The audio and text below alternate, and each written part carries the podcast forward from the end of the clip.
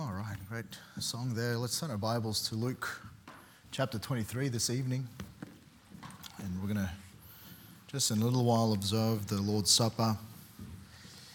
And, uh, you know, so much of the Christian life can become familiar, but also just remain symbolic. And we sometimes look at the symbols of the faith, the things that picture important doctrines and important events in the, in the Word of God, that sometimes we can forget the, the reality of it.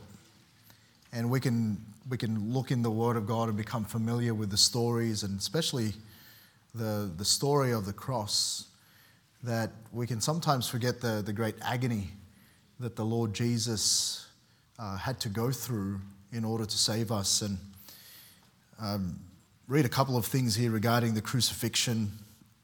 Uh, crucifixion was a form of, of torture that literally knocked the wind out of a person.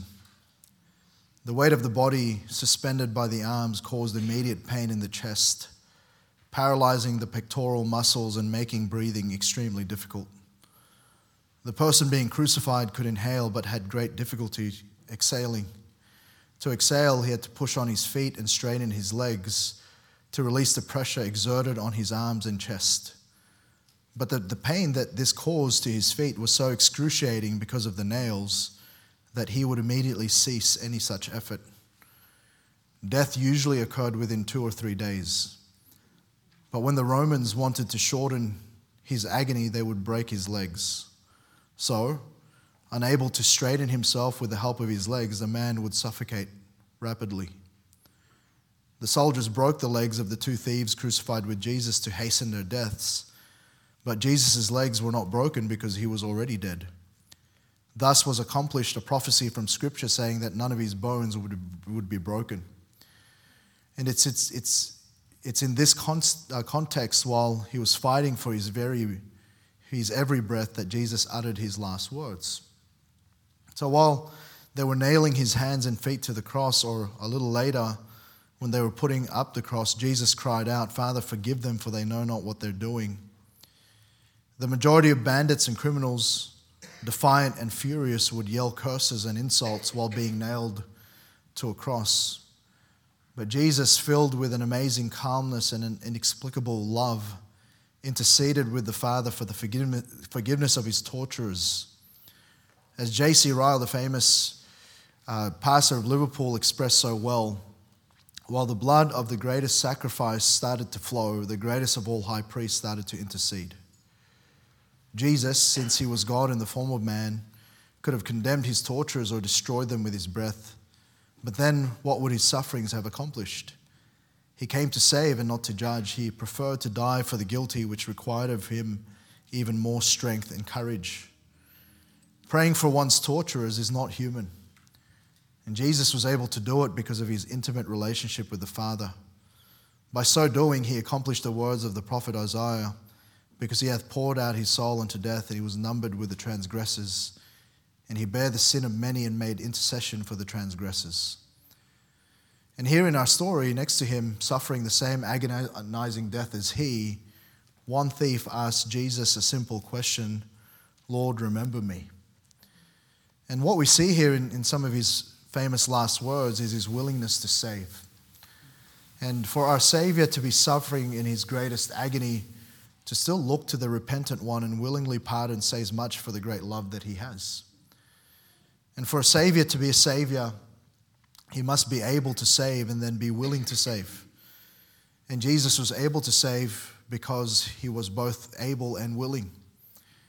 And what we read here is the malefactor knew at least this that Jesus was different, he was Lord. And what we uh, sung a little bit on tonight, he was a lamb without spot or blemish. And was, this was a lamb who was prophesied that would take all the sins of the world. And, and what we see here is Jesus' response. And we last time we had the, the Lord's Supper, we looked at that first phrase in verse 34 Father, forgive them, for they know not what they do. But notice the, the as the story unfolds, verse 39, and one of the malefactors which were hanged railed on him, saying, If thou be Christ, save thyself and us. But the other answering rebuked him, saying, Dost thou not fear God, seeing thou art in the same condemnation? And we indeed justly, for we receive the due reward of our deeds, but this man hath done nothing amiss. And he said unto Jesus, Lord, remember me when thou comest into thy kingdom. Jesus said unto him, Verily I say unto thee, today shalt thou be with me in paradise. Let's pray. Father, thank you, Lord, for the opportunity that we have this evening. Thank you for the, the songs of worship that we were able to, to sing of your great love, of the great sacrifice that you willingly uh, paid on the cross of Calvary, the, the shed blood, Lord, the, the broken body, and Father, the great salvation that that wrought because of, Lord, your willingness to, to lay down your life. And I pray that you'd help us this evening as we think about, again, your, your, your sacrifice for us. And we, we look at, Lord, your response to this one that in many ways was undeserving. And yet, Lord, with great compassion, you were willing to save him. And so I pray that you'd help us, Lord, to, to think about, about that in our own lives. And I pray that you'd help us, Lord, to just reflect on the great salvation that you've given us. Father, we'd rejoice and we'd remember. And then, Lord, that we would just uh, have this time, Lord, with, with great uh, rejoicing in spirit, Lord. And so I pray that you'd please just be with us as we open your word tonight. In Jesus' name, amen. And so notice Jesus' response to this one who, really, in, in, in many ways, we wouldn't see as a typical uh, soul winning um, contact or candidate. Wasn't anyone that uh, perhaps anyone really cared for in many ways. Those who were there would have just come along to see, just like it would, they would typically. They would see some criminals on the cross and they would just look upon them with, with somewhat some pity, I guess, but in many ways just out of, out of interest. And yet, what we see here is this conversation and this, this little back and forth that the Lord Jesus had with these two. And we know one who simply just wanted to mock and in his own pain and agony wanted to extend that to uh, one that was right there in the, in the middle cross. And yet another one just had some understanding. Uh, at least an understanding that this one that he was speaking with, this one that was being railed upon, wasn't just another man, another criminal, but indeed someone who was the Lord, someone who could possibly save him. And Jesus comes to this, this one and he says these words Verily I say unto thee, today shalt thou be with me in paradise. And we're going to just take some note of these words that, that, that the Lord spoke and, and think about how, how Jesus responds in this moment. And what we see, firstly, is that Jesus declares there's a declaration of truth. He says, Verily, verily. He says, Verily I say unto thee. And this was a response to the thief's question about being remembered by the Lord. And we, we read that earlier. He said, Jesus, unto Jesus, Lord, remember me when thou comest into thy kingdom. And, and you know, the, the understanding about Jesus was that he was the Messiah, that somehow he was going to usher in a kingdom here on earth. And that was really the Jewish understanding, really, right up to this point. Even his own disciples thought that, and that's why they were so shocked.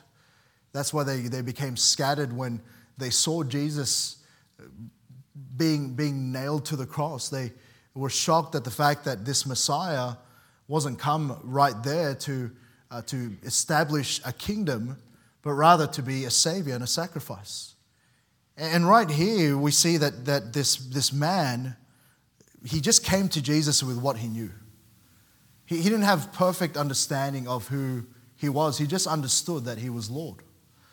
And, and what we see is that as, as this man approaches Jesus with that kind of sincerity, that Jesus looks on him and he understands and he responds with a declaration of the truth. And we see, firstly, the, the thief's imperfect question. He says, Lord, remember me when thou comest into thy kingdom. And again, the, the focus on the kingdom.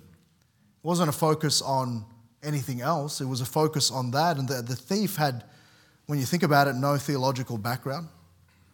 He, he, he didn't have any further knowledge than the fact that he is Lord.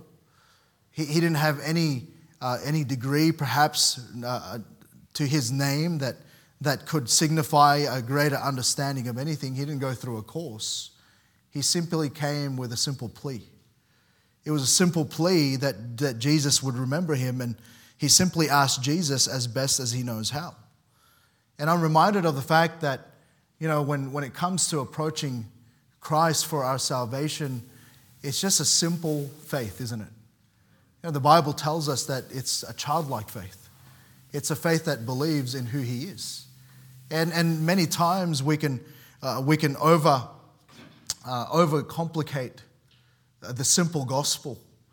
And we can try to run people through it. And I understand that people have questions. I understand that sometimes to arrive to the, the, the, the crux of the matter, that there's some questions that need to be addressed. But when it comes down to it, the thing that saves a person is a knowledge of who Jesus is. It's an understanding that he came to be a sacrifice and he came to be a savior. And so at times, even in our own agony, even in our times of need, even as God's people, sometimes we come to, come to him without really a perfect question. You know, you ever been in a situation, and I can imagine this would be a situation for the thief, where you're in so much pain and you're in so much agony of your situation that you don't even really know how to ask the question. You don't even know what to ask. You know, sometimes we're in such anguish of spirit that we utter words that can't be, uh, can't be understood. And yet, what the Bible tells us that the Holy Spirit, He understands. And He understands and, and he, he gets the gist of what we're trying to get at. He, he knows what the bottom line is for us, He knows the agony of that. And right here, Jesus comes to him, even in his imperfect question, and he, he, he perceives what the thief was doing. He was asking out of sincerity. You know, there's many of us who actually know what to say. We know the words, we've uttered them before. We go through motions of religiosity. We have forms of that that, that just come so, so easily to our mind when we're praying and asking and speaking sort of the language of the Christian, and yet so many times that comes without sincerity. That comes without a, a reality that comes just out of rote rather than a heartfelt need. And yet, so many times, what we should be doing is really coming to, to Christ with a sincerity. Just with, a, with, at times, maybe even a desperation and yet what, what he does is he comes and, and he, he's found of us in Deuteronomy 4.29, but if from thence thou shalt seek the Lord thy God, thou shalt find him if thou seek him with all thy heart and with all thy soul. You know what that is? It's sincerity. And we could come even in, the, in our lack of understanding at times, and yet the Lord's response is always perfect. He says unto him, Verily I say unto thee. Jesus responds with what's true. You know, he, his response to us are always truth. And the truth is what helps us have clarity in a time of seeking. In fact, Jesus himself, speaking about himself, he says unto him, I am the way, the truth, and the life. No man cometh unto the Father but by me. Says in John 17, 17, sanctify them through thy truth, thy word is truth. And so he comes to him with what's true. He says, Verily. You know what that means? Truly, I say unto you. Here's truth. And the fear of the Lord, the Bible says in Psalm 19:9, is clean, enduring forever. The judgments of the Lord are true and righteous altogether. And so often, when we're seeking Him in our, in our real questions, in our agony, Jesus' calm response to the brokenness of our situation is one of just truth. That's why it's so needful for us to have that relationship with the truth, the Word of God. You know, the, the sincere seeker will always find the sincere truth of the Word of God. And he comes with that great calmness to that brokenness that this man was facing. And what Jesus did was respond, uh, to his need. This man had a real need. The thief understood that this was the end for him. He understood that this, this was no longer, there was not going to be a prolonging of this he was in desperate need, and, and he turns to Jesus And you know, he didn't face rebuke. He just, he just faced a gentle acknowledgement of his plea. He didn't quiz him. He, he had absolutely nothing to offer the Lord, and yet he was given a gentle response. You know, so often it's only those we, it's, it's only those we can, some, we can um, it's only those times when we're in, in absolute need, when we're in anguish of spirit, when we're in desperate situations that we can often hear the, the still small voice and the gentle voice of God. And our manners suddenly become unimportant. It's just about the need. And Jesus, in his goodness and his grace and his mercy, he responds to meet that need. And we see in James 3:17, but the wisdom that is from above is first pure, then peaceable, gentle, and easy to be entreated, full of mercy and good fruits, without partiality and without hypocrisy. And God gives us what we need. And I hope that as we, we take a little bit of time tonight, that we just were reminded of that time where we called out in our absolute need for salvation. You know, I think sometimes we become too professional in our Christian life, that we do away with the desperation. We do away with the sincerity and that fervor of spirit to pray and to seek Him. And so we see that we see firstly Jesus' declaration of the truth, and then notice his notice as we think about this uh, this response again. He says, "Verily I say unto thee," he says, "Today shalt thou be with me in paradise." And we see, secondly, Jesus' deliverance of the thief. And the life of the thief, again, was about to end, and here the deliverance wasn't one for this life, it was one for the next. And Jesus' words speak of one who knew he could deliver those from the greatest peril, death. Jesus understood what he had to offer. He offered deliverance. He, he didn't offer uh, just some sort of self help, you know, uh, narrative. It wasn't just some sort of uh, little, uh, little gem of wisdom. No, Jesus, what he had to offer was absolute deliverance. And I want to tell you that sometimes when we uh, come to just the, just the, the, the, appreciation for salvation, you know, sometimes we think it's just, a, it's just an add on and it's just another thing. And, and you know what? We better be careful to remind ourselves that actually, when we got saved, there was absolute deliverance from an absolute punishment. And he, the thief understood. He understood the, the great condemnation that he was, he was going to face. He, he understood that, that what he was about to face was death. And yet, here Jesus is speaking to him about his deliverance. Today shalt thou be with me in paradise. You know, the, the act of of the sacrifice of Christ on the cross. It was one that brought hope after, life, after, after death. And, you know, the Bible tells us in, in, uh, in 1 Corinthians chapter 15, that great chapter on the gospel, the, these poetic words, O death, where is thy sting? O grave, where is thy victory? And, you know, so often we hear that in, in a funeral.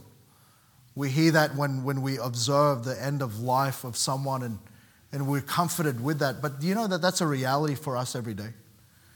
You know that as Christians, that actually, even when there's no guarantee, when the Bible tells us to boast not ourselves of tomorrow, for we know not what a day may bring forth, when we don't know if it's our last breath, when we don't know if it's our last step, that actually death has no hold and no power over us. That death is so temporary, it's a doorway into the life to come.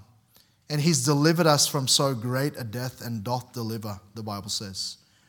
And we see that it's a deliverance from condemnation. He knew he was condemned, he knew that he was deserving on this punishment and the punishment to come. And yet the Lord gave him great comfort to say that he's going to be with him. They were found in condemnation and judgment was set for their wrong, and yet he finds himself there recognizing that Jesus was there to deliver him. And I'm so glad. You know, in Romans 8 1, the Bible tells us there is therefore now no condemnation to them which are in Christ Jesus. And so tonight, if you're saved, there's no condemnation. You know, when we take part tonight of the, of the bread and the, the grape juice, it's a, it's, it's a remembrance of the, the sacrifice of the Lord Jesus that brought us out of condemnation.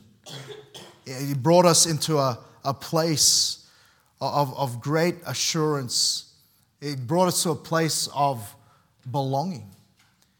And, and they, he understood that, this thief. He says earlier on, we indeed justly. He understood that they were giving, they were getting the due reward of their deeds. And he admitted their guilt. He understood that he was guilty before a holy God. And so he comes confessing that. And so what Jesus does is he delivers him from his condemnation, but also just delivers him from death. He says, Today thou shalt be. You know, there wasn't, a, there wasn't going to be an ending. This was just another beginning. Today thou shalt be. You know, for the Christian, to be absent in the body is to be present with the Lord. There's great comfort in that.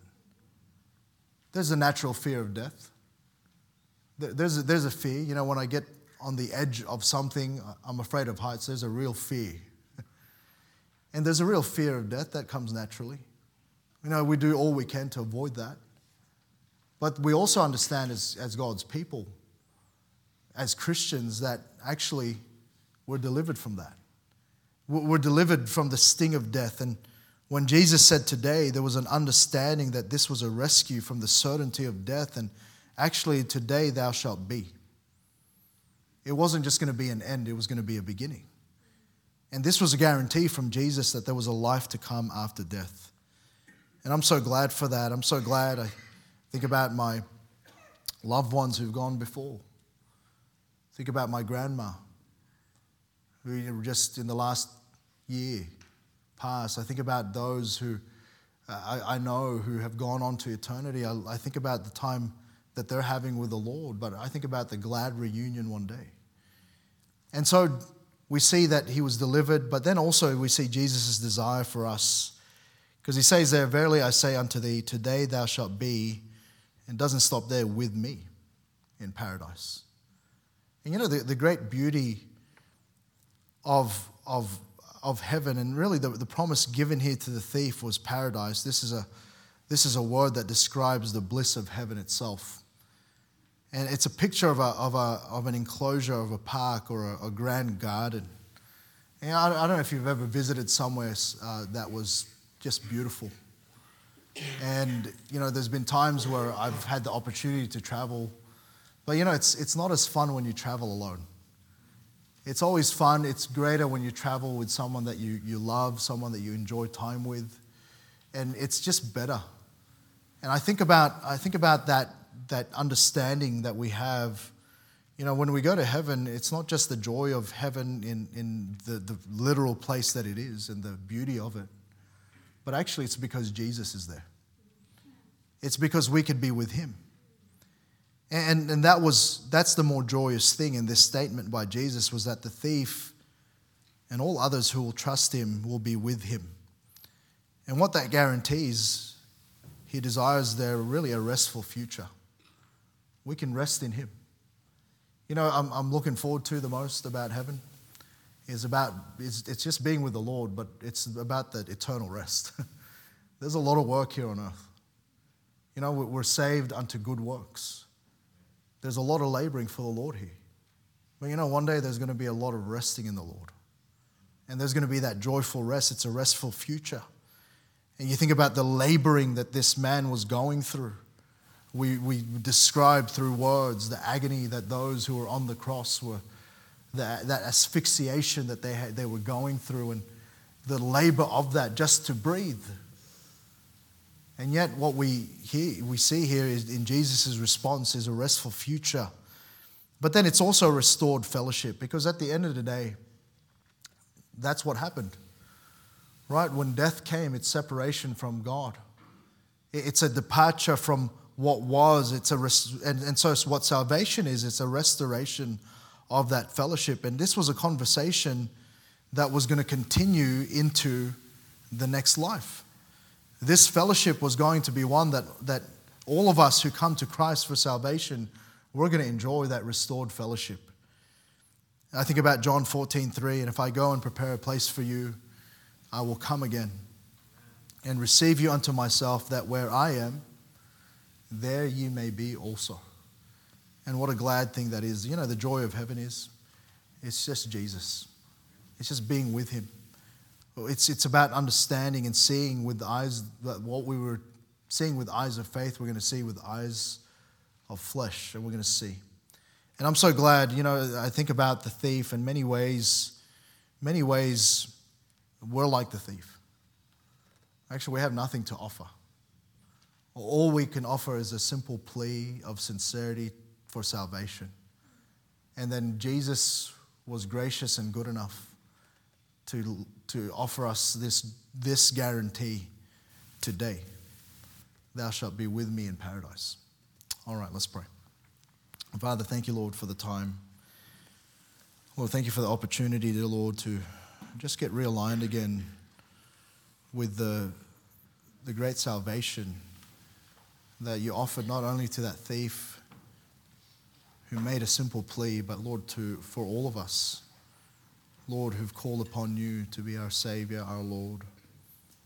Thankful, dear Lord, that we have this time of remembrance, that we do take the, the opportunity to reflect on your great sacrifice for us. And I pray that you'd, you'd help us, dear God, even now to just understand the soberness of the time and, and then, Lord, to walk away uh, righting some things that, Lord, perhaps we've needed to deal with. And then, Lord God, rejoicing for your return. And so I pray that you'd help us this, this evening as we continue on in Jesus' most precious, holy, wonderful name. Amen. Look at